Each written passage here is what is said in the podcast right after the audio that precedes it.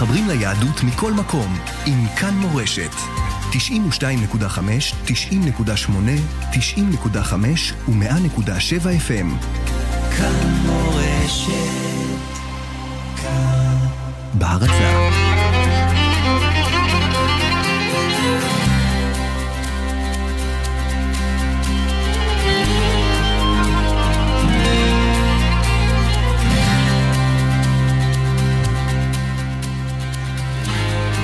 כאן מורשת, לילה טוב, כי מדי שבוע ביום שני בשעה 11 מיד לאחר החדשות אנחנו בשידור חי של שאלות ותשובות עם הרב שלמה אבינר, ראש, ראש ישיבת עטרת ירושלים ורב היישוב בית אל.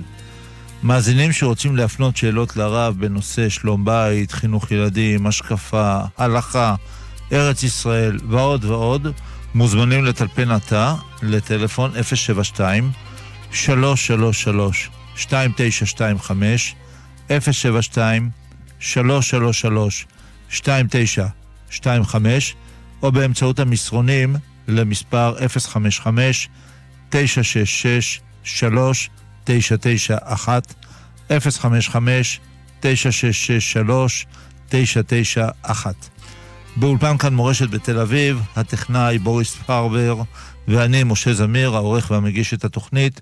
שלום וחורף טוב ובריא לרב שלמה אבינר. כן, שלום המאזינים, שלום המאזינות, שלום הצוות ברדיו. נשמח לענות לשאלות של המאזינים. רק כמו תמיד אנחנו מבקשים, אם אה, אפשר אה, לא לחזור על השאלה הרבה הרבה פעמים, אלא כמה שאפשר בקיצור. ואם זה כל כך קצר שאני לא מבין, אז אני אשאל. טוב, ערב טוב. טוב, שאלה ראשונה מן המסרונים. מובטח אה, לעושה ומקמע מצוות שכר. האם ניתן לראות ולהוכיח שאכן יש שכר על המצוות? נו, בוודאי. אנחנו רואים שכל האימפריות האדירות שהיו בעולם, שהרשיעו, נעלמו מעל פני כדור הארץ. אה, איפה מצרים הלך? בבל הלך, פרס הלך, מדי הלך, יוון הלך, רומא הלך, וכן הלאה, ספרד, טורקיה, הלך. כמובן, זה לא דבר מיידי, זה לוקח זמן. ולכן, אומר ספר קהלת, כיוון שזה לוקח זמן, אז זה פותח פתח לכופרים, לומר אה, אין שכר ועונש. ודאי שיש שכר ועונש, אבל זה לא מיידי. נוסף שכר צריך לדעת שהשכר לא חייב להיות בעולם הזה, השכר גם יכול להיות בעולם הבא. כי אם כל השכר היה בעולם הזה, אז יוצא אדם היה מקיים את המצוות. לא לשמה, אלא בשביל השכר. גם זה, יש לזה ערך, אבל זה לא הערך העליון, זה לא עבודת השם, זה הופך לסוג של מסחר, ולכן השכר הוא לפעמים בעולם הזה, הוא לפעמים בעולם הבא. אבל בתהליכים ארוכים אנחנו רואים שהעמים המרושעים הם נמחקו מעל פני האדמה. כן, שאלה מהמסרונים, שאלה מאוד uh, כואבת לאותה מאזין או מאזינה ששאלו אותה. יש שני אחים, שניהם נשואים, ויש קנאה גדולה בין האח הגדול לאח הצעיר יותר. בטענות כאלה ואחרות שהוא מקבל יותר למרות שזה לא כך, והוא כל פעם מחפש את הנסיבות ואת הסיבות אה, למריבה וסכסוך. מה א' על ההורים לעשות, אם להתערב בזה בכלל, ואיך מפשרים בין, ה, בין האחים. זה ברור שההורים צריכים, אה, כמה שהם יכולים להתערב בזה, איך מתערבים? מדברים, משוחחים, ב- ביושר ובאמת וכו' וכו'. אם כי אה, האמת היא שזו לא בעיה כל כך אה, קלה לפתור, כי החטא של הקינה פוגע בהרבה אנשים, גם באנשים גדולים, לפעמים מקנאים, כמו שקורח, שקינא, וכן הלאה, גם זה יכול לקרות. זה לא קל. ספר מסילת ישרים אומר, המלאכים הם לא מקנאים. אבל אנחנו לא מלאכים. ולעתיד לבוא, אפרים לא יקנא את יהודה, יהודה לא יקנא את אפרים, נכון. אנחנו עוד לא לעתיד לבוא. לצערנו, אה, זו תופעה מאוד נפוצה בעולם. ולכן, כמה שהם יכולים, ההורים צריכים לנסות להסביר. כל פנים, וגם צריך להוסיף, איך אדם מתרפא מהקינה. כלומר, אדם שמודע לכך שיש לו קינה, איך הוא מתרפא. על ידי אמונה בשם, לדעת שהקדוש ברוך הוא נותן לכל אחד בדיוק מה שהוא צריך. הרי הקדוש ברוך הוא, הוא אוהב את הבריות. וקודם כל הוא יודע כל מה שקורה. ב', הוא משגיח על כל מה שקורה. ג', הוא אוהב את הבריות. אז למה הוא לא נותן לכל הבריות המקסימום של המקסימום? תשובה, הוא נותן לכל בריאה בדיוק מה שהיא צריכה.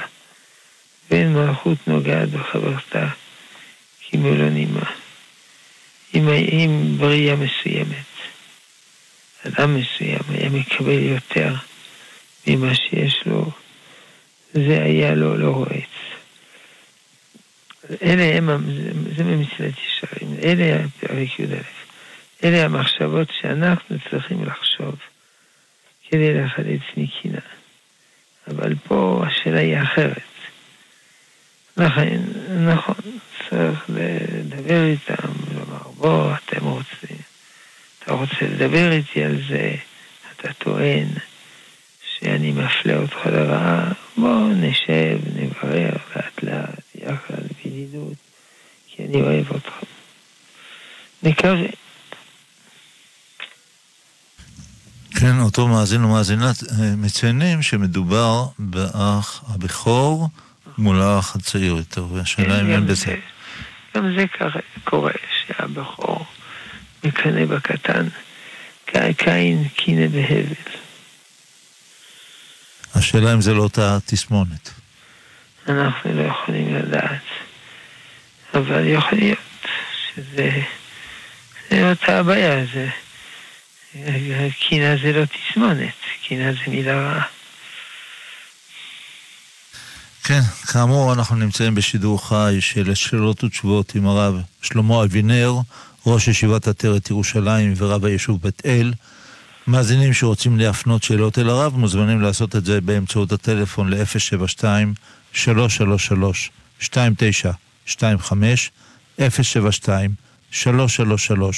072-333-2925, או באמצעות המסרונים ל-055-966-3 991.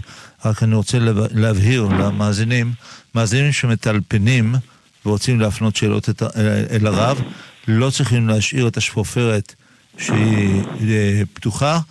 אנחנו רואים את מספר הטלפון, הם יכולים לנתק ואנחנו יכולים לחזור אליהם.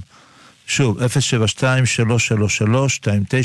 072-333-2925, זה הטלפון, ושלום ולילה טוב למאזין הראשון. כן, שלום.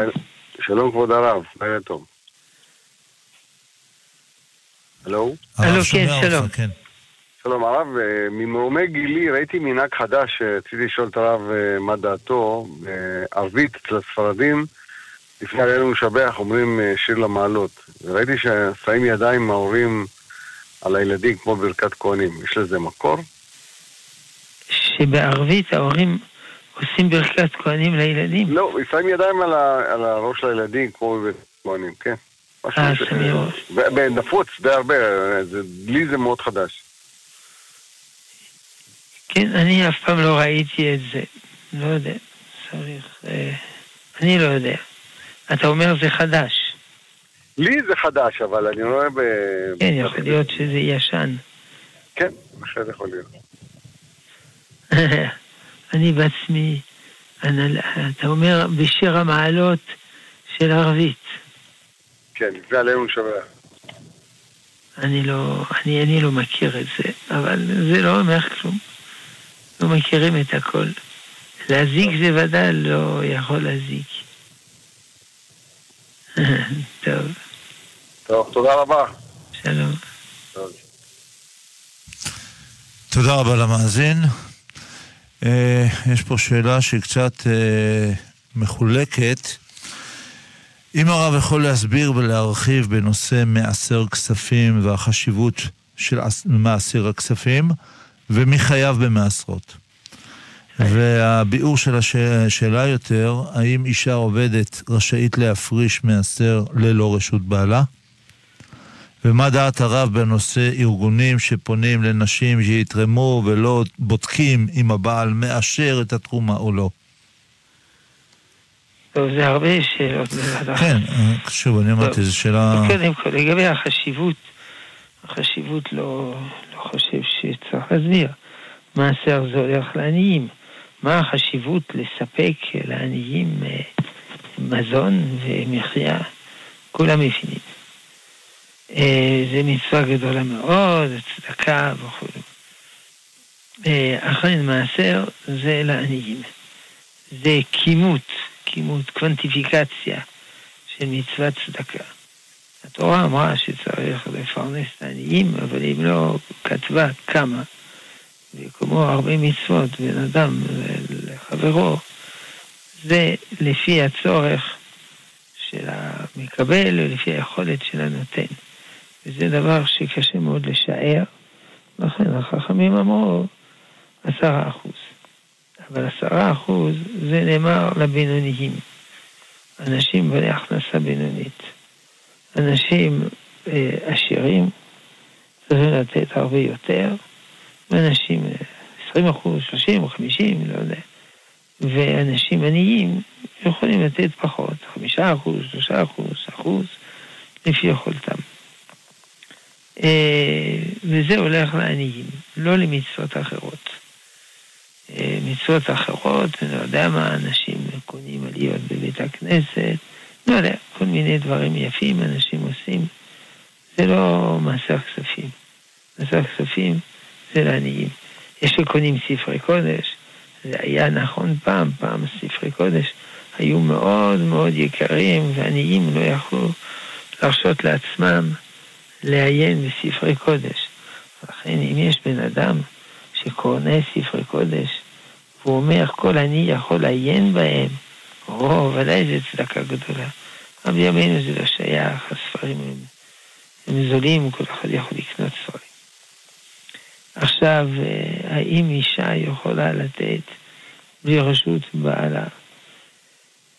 אה, עקרונית היא לא יכולה, בגלל שעל פי ההלכה הבעל חייב לפרנס את אשתו, וכל הכסף של האישה, כל מה שהיא מרוויחה, זה הולך לבעל, מעשה ידיה לבעלה, ותמורת זאת הוא חייב לפרנס אותה. אבל בימינו זה לא ככה.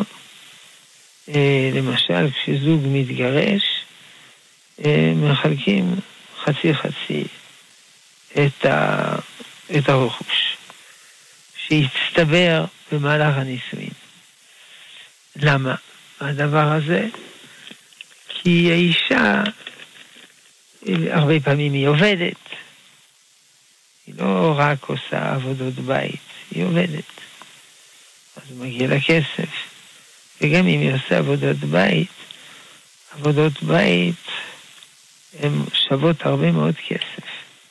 פעם מישהו עשה חשבון כמה זה שווה עבודות הבית. כלומר, אם אדם היה לוקח אה, אה, כל מיני משרתים, לוקח כובסת, לוקח מבשלת, לוקח אה, מטפלת ילדים, וכן הלאה וכן הלאה. אז זה היה עולה לו 50 אלף שקל. כלומר, העבודה של האישה בבית, כל התפקידים שהיא ממלאה, זה שווה ערך 50 אלף שקל. ולכן מחצית הרכוש זה שייך לה. לפי זה היא גם יכולה לתת חלק מן הכסף אה, שמגיע אליה לצדקה. אבל כמובן, בזוג נורמלי, אף אחד מבני הזוג לא מוציא הוצאות גדולות בלי להתייעץ עם השני. כלומר, אם זה סכומים קטנים, אז אין בעיה, יכולה לתת. אם זה סכומים גדולים, בשני הכיוונים צריך להתייעץ. ארגוני הצדקה זה לא, זה לא עניינם. הם פונים אל האישה. אחר כך זה תפקיד של האישה ל, ל, לתאם עם בעלה, זה לא תפקיד של ארגון הצדקה, אלא צריך להיזהר. אם מדובר בהתרמה טלפונית, זה לא תמיד רעיון טוב לתחום שם, בגלל שחלק גדול הולך למטרים. אה, שהוא אדם נחמד מאוד, בלעדו הכסף הזה לא היה מגיע. אבל לפעמים המטרים בטלפון לוקח, לא יודע כמה, 50 אחוז או הרבה אחוזים.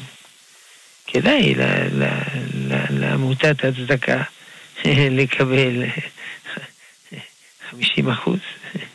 מה אכפת העיקר שיהיה לה כסף למטרות הטובות.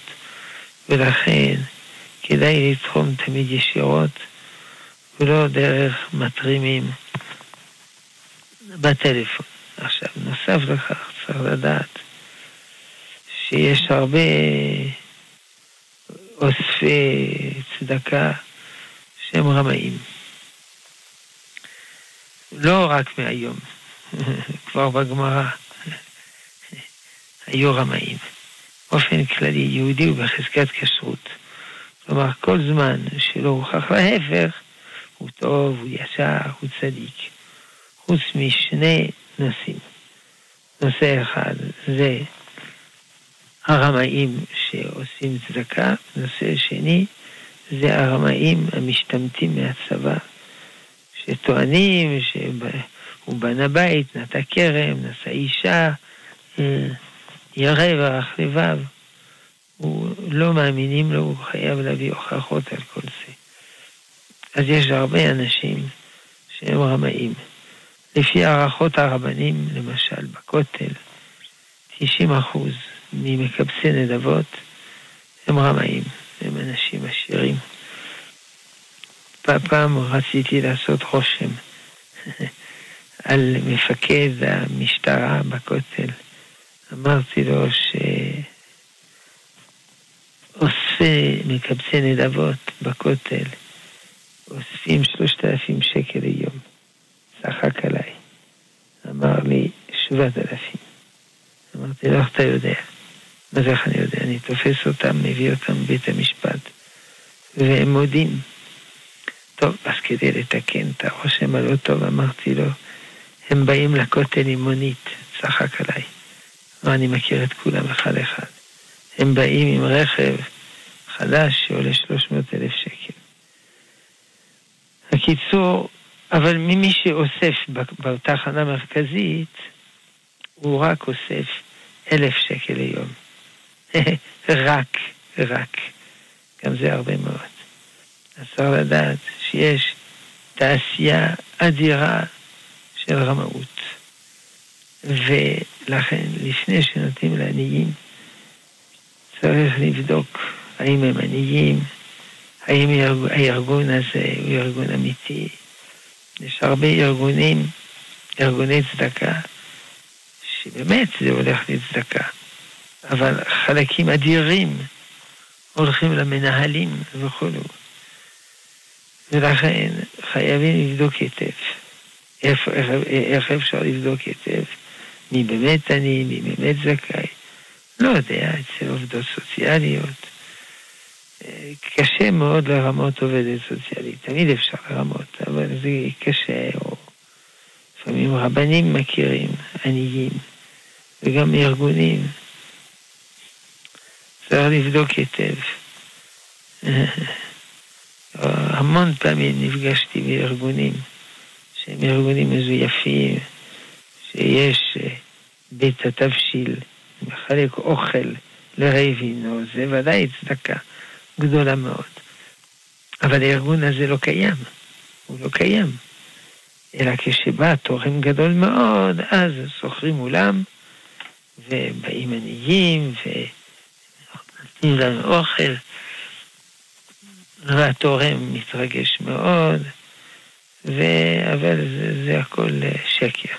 עד שזה מתפוצץ, זה חילול השם גדול מאוד.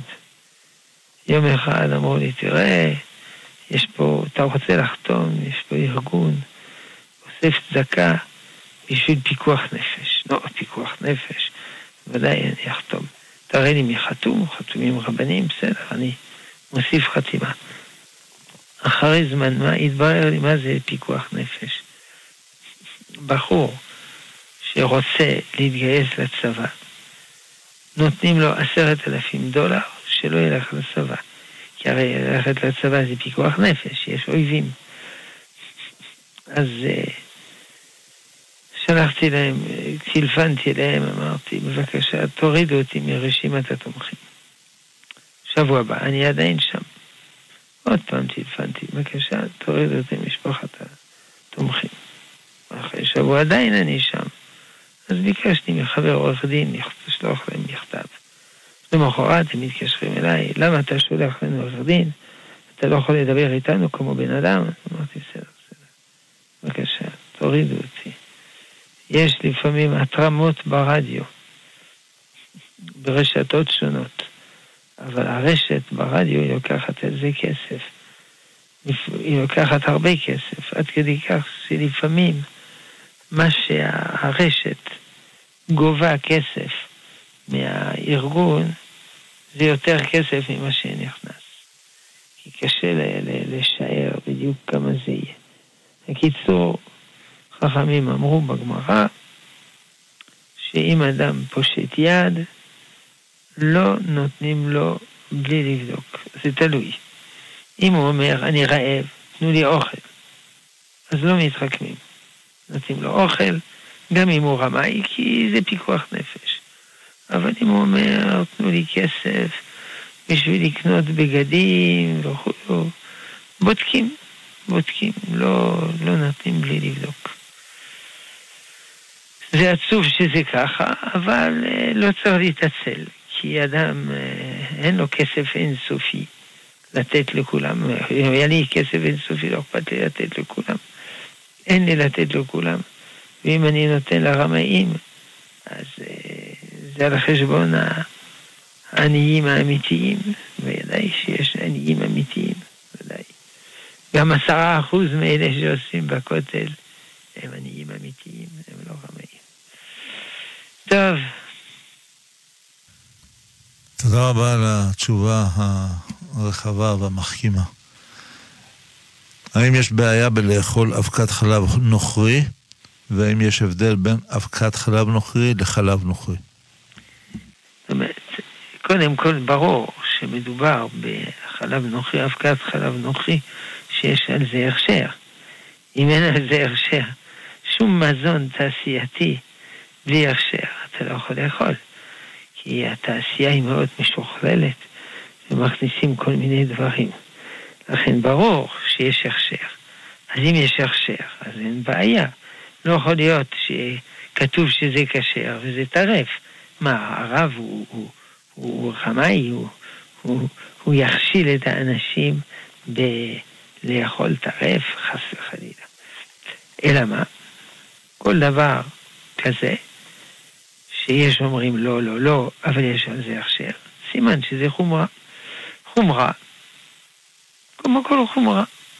חומרות לא חייבים להחמיר, המחמיר, תבוא אליו ברכה. אז יש חומרה לא לאכול חלב נוחי, או אבקת חלב נוחי, אה, בימינו, בימינו. בגמרא ודאי כתוב שאסור.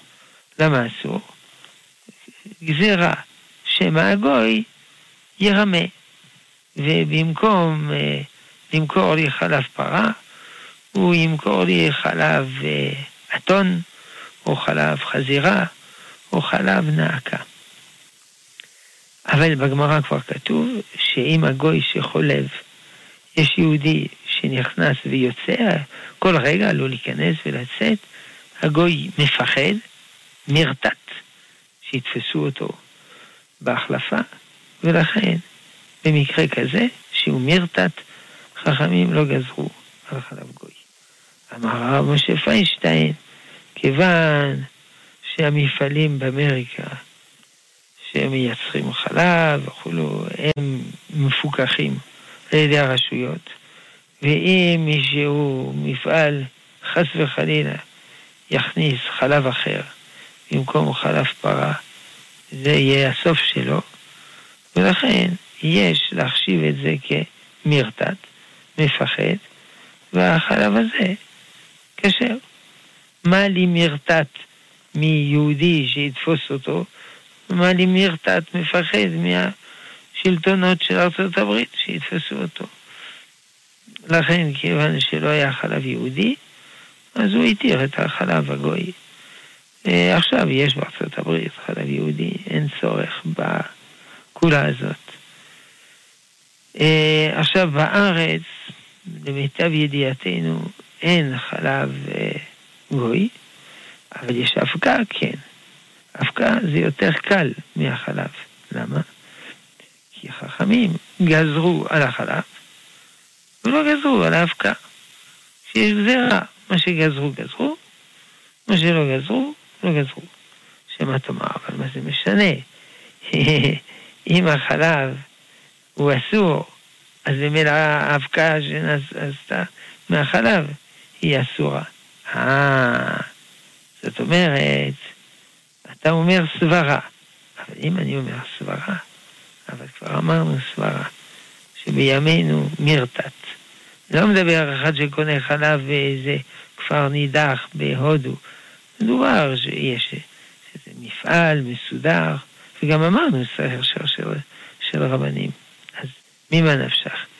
או שאתה הולך על פי סברה, או שאתה הולך על פי הגזרה של החכמים. אם זה על פי הגזרה, לא גזרו על אבקת חלב, זה לא היה קיים. אם אתה תלך על פי הסברה, הרי אמרנו שבימינו יש מרתת, פחד, שיתפסו אותו על זיוף. הנוסף לכך שכחתי לומר, חלב, נעקה וכדומה, הוא עולה, לא יודע, פי מאה מחלב פרה, יש לו, אני יודע מה, טוענים, סגולות, רפואיות, נפלאות. אז איזה מפעל מטורף לגמרי, לעבור על החוק, להסתכן שיתפסו אותו, ולהוציא הוצאות אה, מיותרות. אז זה לא, לא עולה על הדעת. טוב. כן, שאלה נוספת. חדר שיש בו גם בית הכיסא וגם מקלחת וכיור, האם צריך ליטול ידיים אחרי כל פעם שנכנסים לשם? יש לציין שהחדר משמש כמעבר לחדר נוסף. נכון. אה, מן הדין, מי שנכנס לשירותים צריך ליטול ידיים. אבל כבר כתבו הפוסקים שזה נאמר בשירותים שהיו אז. היו מלוכחים מאוד. כי ההפרשות שכבו שם. מה שאם כן השירותים שלנו, שמיד אה, מורידים עם הניאגרה וזה נעלם, והם נקיים. אף על פי שגם בזמן חז"ל היה כזה דבר, שהיה, לא, לא היה איזה בור שאגר את הדברים, אלא היה מין שוחה בשיפוע שזה התגלגל החוצה. קראו לזה בית אה, כיסא לפרסאי. כנראה לפרסים היה דבר כזה. וכבר זה דין לחוד. ולכן הרבה פוסקים אומרים שהשירותים שלנו שהם נקיים, לא צריך ליטול ידיים מי שנכנס שם. אה, כמובן, אם יש שירותים שהם מלוכלכים ומסריחים, גם זה קורה לפעמים. טוב, אז, אה, אז ודאי צריך ליטול ידיים.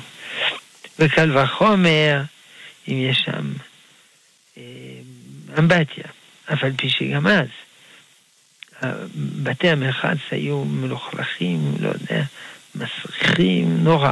עכשיו הכל נקי ויפה, ולכן, בסיכום, מי שנכנס לשירותים, לא יודע, יש לו שם מדפים עם דברים, ו...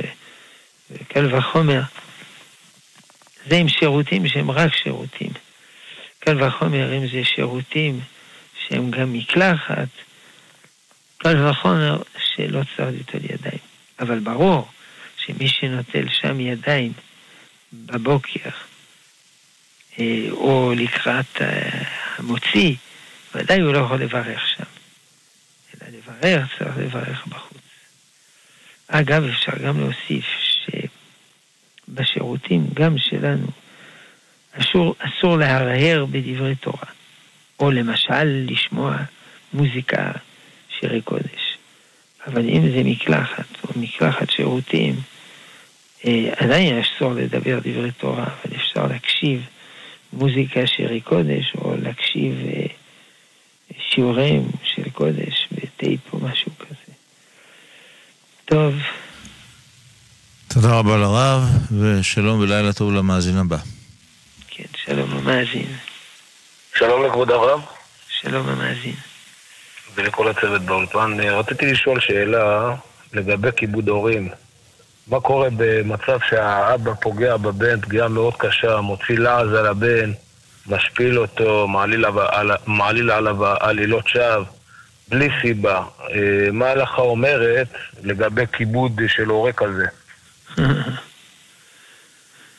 תראה, יש שתי נקודות. קודם כל, בשולחן ערוך יש דיון האם חייבים לכבד הורה רשע. הוא רשע, הוא לא יודע מה, הוא גנב, הוא רשע. אז אה, זה מחלוקת בין השולחן ערוך והערימה, אם חייבים לכבד אותו או לא.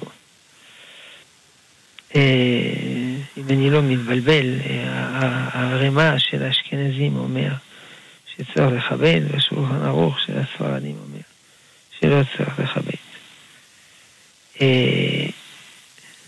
אבל פה זה יותר חמור. קודם דיברנו, אבא הוא רשע, אבל הוא אבא טוב. אבל הוא עושה הרבה דברים אה, אסורים. אבל פה, אם הוא מציג לבן, הבן אה, גם אין לו יכולת נפשית לכבד אותו. לכן, אה, בוודאי שבקוגון זה, גם על הספרדים אין מה לדבר, הוא רשע. אבל גם לאשכנזים אפשר להקל, שהוא לא חייב לכבד. זה לא אומר שמותר לו לבזות אותו, זה משהו אחר. יש הבדל בין לא לכבד ולבזות. לבזות, לא לבזות, לא לבזות. איך כתוב בגמרא, האביב לקח את הארנק שלו, זרק אותו לים. לא יבזה את אביו. כמובן, הוא יכול לתבוע אותו בבית דין שישלם לו את הכסף. אבל לא לבזות. היה יושב בראש הקהל, ובאימו טיפחה לו על ראשו, ירקה לו בפניו, קרא לו בגדיו, לא יגיד כלום. כאמור, הוא יכול לתבוע שהיא תשלם לו את הבגד הקרוע, אבל הוא לא יכול לבזות. אבל אה, יסבול. איך, איך כותב הרמב"ם, אה, איך אדם יכול לעשות את זה? איפה אדם יש לו כוחות נפש? הוא אומר, הוא, הוא לא מה... הוא, הוא אומר שאם מלך היה עושה לך את זה, נכון, היית שותק. אז פה המלך זה הקדוש ברוך הוא, מלך מלך המלכים, ואמר לך לכבד את ההורים. אז אה, גם אם הם מבזים אותך, אבל אה, גם אם זה בלתי אפשרי, אבל לא לבזות אותם. טוב, השם ירחם. רבה. תודה רבה למאזין. שאלה של מאזינה שהיא מאוד מודאגת. כיצד לנהוג כאימא כאשר אני לא מצליחה להנחיל את הדרך החינוכית לשני ילדיי מתבגרים, בן בן 16 ובת בת 20, דאגה אה, מדירה שינה ופחדים ממש יוצרים תקשורת קשה, וכן כאשר, אה, וכן כאשר לא תמיד הבעל מסכים לדאגה ולדרך, אה, ולדרך. לדעתו לא צריך להתערב ולדאוג ולשים גבולות, לתת לדברים להתנהל לבד, וכן בעיה עם המתבגרים הופכת למלחמה איתם. ועם הבעל כיצד לנהוג? טוב, קודם כל לגבי הבעל, הרבה פעמים יש חילוקי דעות בין בני הזוג. זה טבעי, אז הם צריכים ללמוד להסתדר יחד, לדבר יחד ולהגיע לאיזה הסכמה. אם הם לא מצליחים לשוחח יחד ולהגיע להסכמה אה, בנושאים אה, חשובים, דברים של מה בכך, טוב, חשוב. דברים חשובים כמו זה. אז הם צריכים להיעזר במישהו אובייקטיבי, הוא מנוסה, הוא יועץ נישואין, שיעזור להם לדבר יחד, להגיע לסיכומים, להחלטות יחד. הכי טוב, זה מה שנקרא שיחה יומית. כלומר, כל יום שני בני הזוג אה, יושבים בשקט, מכבים את הרדיו, מכבים את ה... את הפלאפון, מכבים את כל המכשירים, ומשוחחים על אירועים של היום, היה אירוע כזה, הסתדרנו יחד, כל הכבוד, לא הסתדרנו יחד, לא כל הכבוד, בעתיד נדע כן להסתדר יחד. זה שיחה יומית לפני שהולכים לישון, 20 דקות, שיחה יומית. מתחילים באירוע טוב, זאת אומרת ששני בני הזוג תפקדו יחד טוב, עוברים לאירוע, לאירועים לא טובים, ובסוף מסיימים שוב באירוע טוב.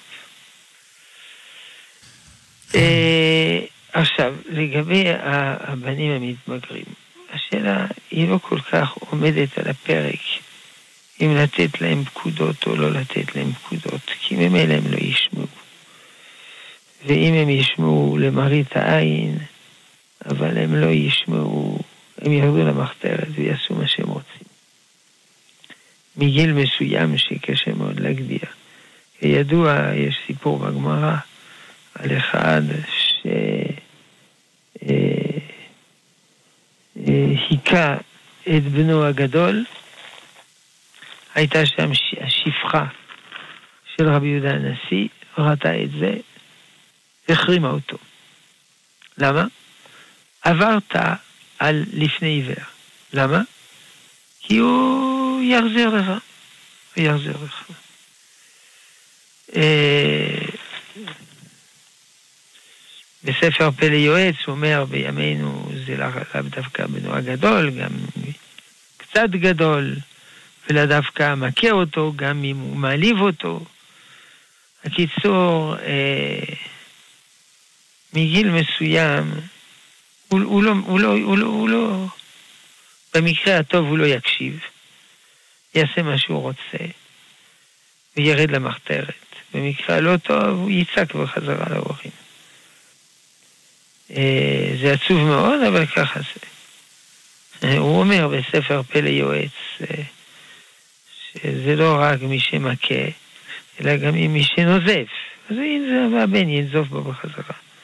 במקרה כזה הוא אומר, אם אתה לא בכלל לא מצליח להסתדר עם הבנים שלך, בנות שלך, אז, אז כל הזמן הם עוברים על כיבוד אביהם, אז תשלח אותם לגור במקום אחר.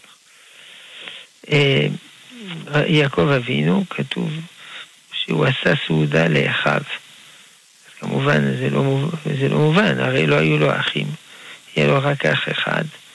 וגם האח הזה זה לא אח מסוג שעושה סעודות איתו. אז חז"ל אומרים שזה בניו, שמהרגע שהגיעו לכתפו, קרא להם אחים. כלומר, מגיל מסוים לא צריך לדבר באופן מתנשא עם הילדים, אלא לבנות יחס של אמון. אם רוצים להשפיע עליהם, צריך יחס של אמון, של ידידות וכן הלאה. קודם כל, האם צריכה להשתחרר מייסורי מצפון שהיא אשמה. היא לא אשמה. ההורים הם לא הגורם החינוכי היחיד. יש ארבע גורמי חינוך. בית, בית ספר, תנועת נוער ורחוב. רחוב הכוונה מכלול ההשפעות הבלתי מוגדרות. והרחוב נעשה יותר ויותר חזק. היא לא אשמה, היא עשתה כמיטב יכולתה. אברהם אבינו לא אשם מה שקרה לישמעאל, ויצחק לא אשם מה שקרה לעשו, ואדם הראשון לא אשם מה שקרה לקין, וכן הלאה, הרבה דוגמאות. דוד המלך לא אשם מה שקרה ב... עם, עם אבשלום ועם אמנון וכן הלאה, הוא לא אשם.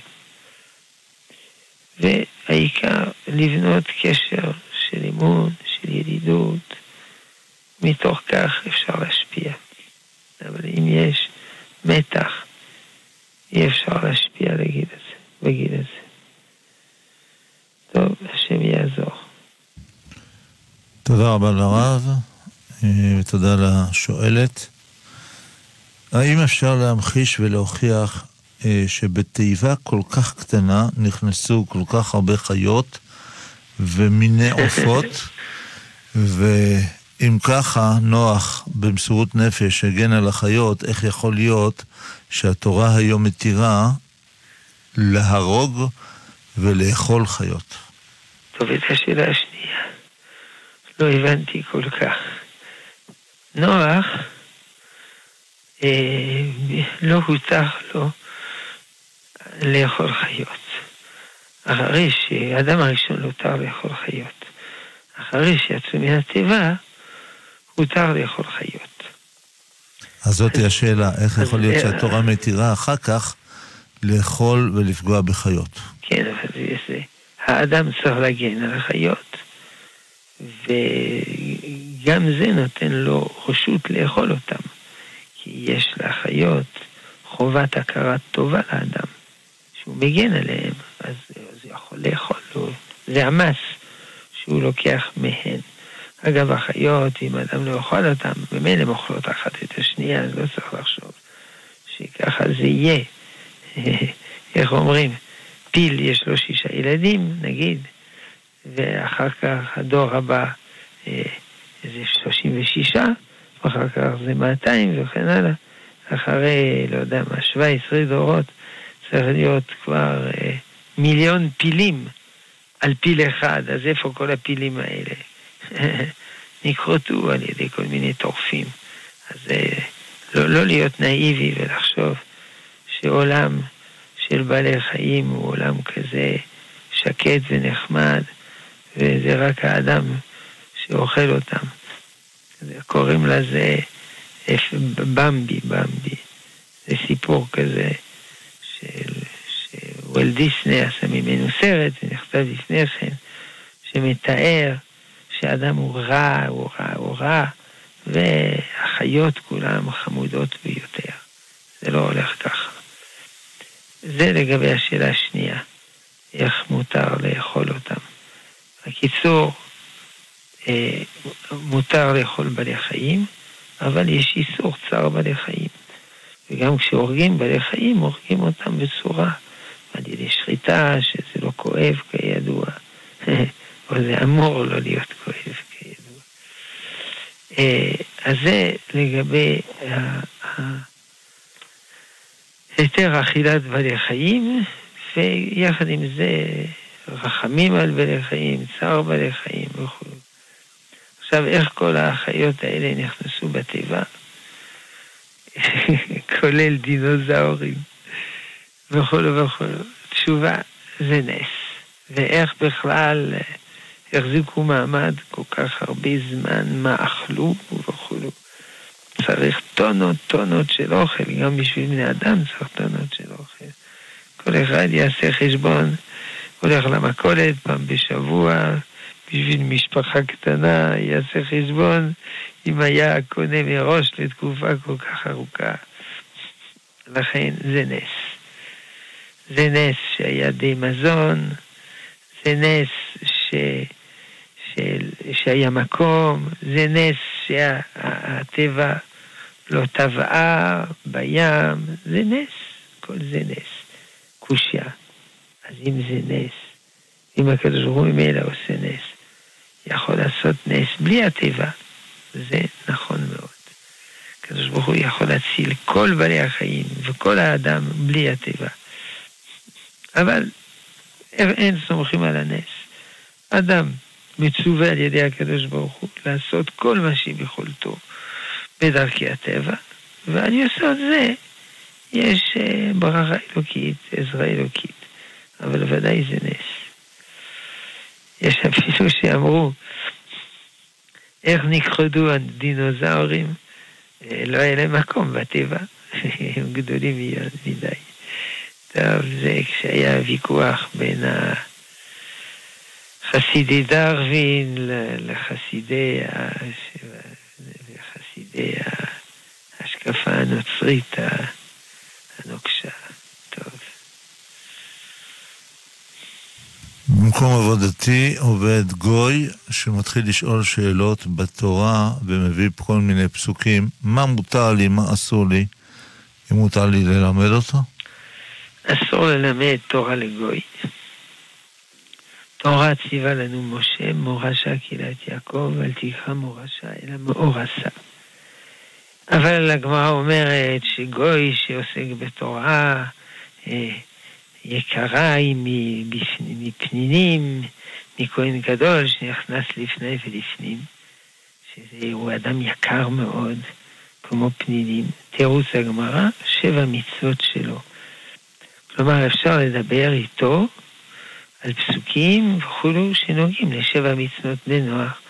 לא תרצח, לא תגנוב, לא תנף, אה, אה, אה, לא לעבוד עבודה זרה וכן הלאה.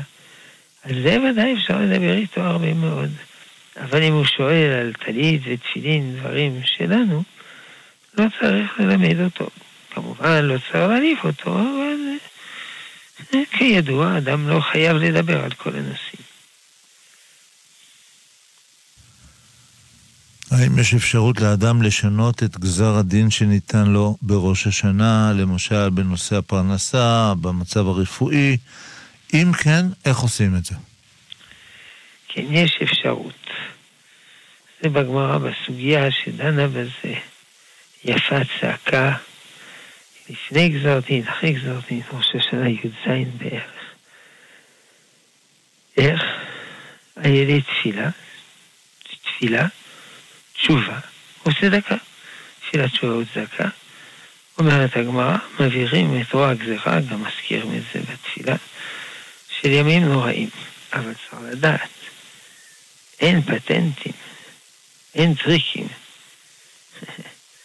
אנחנו מתפללים, אנחנו מתחננים, אבל אין טריקים. בזמן השואה התפללנו, התפללנו, אוי אוי אוי, כמה התפללנו. ובכל זאת, נהרגו שישה מיליון יהודים. כלומר, לא לחשוב שתפילה או צדקה, תשובה, זה כופה על הקדוש ברוך הוא. זה לא כופה, יש לו חשבון. תמיד יש שלוש אפשרויות. אפשר, זה רבי יוסף אלבו בספר העיקרים. ג' ח' בערך, אם אני לא טועה. יש שלוש אפשרויות. אפשרות אחת שהקדוש ברוך הוא גזר שתהיה עשיר, ברוך השם. בין שאתה עובד, בין שאתה לא עובד, ואתה תהיה עשיר. אפשרות שנייה, שהוא גזר שתהיה עשיר אם תתאמץ, אם שתמצא אוצר. אם ת, תחפש, תמצא אוצר. אם לא תחפש, לא תמצא אוצר. כמובן, גם אם חיפשתי ומצאתי אוצר, אין פרופורציה בין המאמץ שהקדשתי לחיפוש האוצר לבין הערך של האוצר, ברור. אפשרות שלישית, שהקדוש ברוך הוא גזר שאני ארוויח כסף לפי שעות העבודה. אעבוד הרבה, ארוויח הרבה, אעבוד מעט, ארוויח מעט. והוא אומר, רבי יוסף אלבו, אנחנו לא יודעים מה השם גזר. ולכן אנחנו תמיד צריכים להתאמץ. ואותו דבר לענייננו. אדם יש לו צרות, צריך להתפלל. תפילה, תשובה וצדקה. אבל יכול להיות שהקדוש ברוך הוא גזר שגם אם נתפלל, הגזירה תישאר. שהתפילה לא תשנה אותה. אבל יכול להיות שכן, לכן צריך להתפלל. יתר על כן, גם אם זה לא יבטל את הגזרה, אולי התפילה תחליש את הגזרה, שגם זה דבר גדול. וגם אם היא לא תחליש ושום דבר, יש ערך עצמי לתפילה, וגם לתשובה, וגם להצדקה. זה בגמר הבא בבת דף, לא זוכר, חטא, שיהודי אומר, סלע זו לצדקה על מנת שיחיה בני, ובסוף הוא לא חי.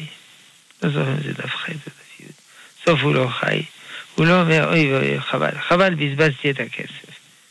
הוא לא, הוא לא מצטער שהוא נתן את הכסף. טוב, השם יעזור. אמן ואמן. הרב, התוכנית הגיעה לסיומה, אבל יש כאן שאלה. הזמן נעלם. אבל יש פה איזו שאלה חשובה, ככה, אה, מה החשיבות של מצוות הציצית, ציצית קטן, והאם זה נכון שצריך ללכת עם זה כל היום? הציציות זה המדים שלנו, ככה היה אומר רבינו הרב קוק, זה המדים שלנו, הציציות. והמובן של המדים האלה זה כתוב בפרשת ציצית, וזכרתם את כל מצוותיי. הרמב"ם אומר בהלכות ציצית, מזוזה, תפילין, מי שיש לו ציצית ותפילין, מזוזה, לא במהרה הוא חוטא. מן הדין, מי שיש לו בגד עם ארבע כנפות, צריך טלית, צריך ציצית. מי שיש לו בגדים נגיד עגולים, הוא לא צריך ציצית. אבל הגמרא אומרת, וגם זה נפסק בשולחן ערוך, שאדם צריך בכוונה ללבוש בגד של ארבע כנפות כדי להטיל ציצית. שבוע אז אני הבא. ציצית, גם חיילים, הכל. חיילי בר כוכבא לחמו עם תפילין. אנחנו לא בדרגה כזאת, אבל עם ציצית כן. ברשות הרב, אולי בשבוע הבא אנחנו נרחיב בנושא הזה של הציצית. אה, יש פה שאלה מאוד מבוארת, אני רק תמצתתי אותה. בסדר גמור. אז שלום המאזינות, שלום המאזינים, שבת שלום. תודה רבה לרב שלמה אבינר, ראש ישיבת עטרת אה, ירושלים ורב היישוב בית אל. וכאן אנחנו עוברים לתוכניות הלילה, במסגרת תוכניות הלילה בכאן מורשת. אה, נשמע את שיחתו של הרב דוד אביחיל בנושא חטא אדם הראשון, ובשעה אחת הרב ליאור אנגרמן בנושא תפקיד, תפקיד האוכל בחיינו. בשעה שתיים הרב דוב ביגון בנושא היחס לעושר, ובשעה שלוש הרב רון כץ בנושא העוני, הצדק והצדקה, ובשעה ארבע הרב חגי לונדין בנושא השפלה עצמית. כבכל יום בשעה חמש, תפילת שחרית עם החזן רבי משה חבושה. באולפן כאן מורשת בתל אביב, הטכנאי בוריס פרבר ואני משה זמיר, מברכים אתכם בברכת חורף בריא ולילה טוב.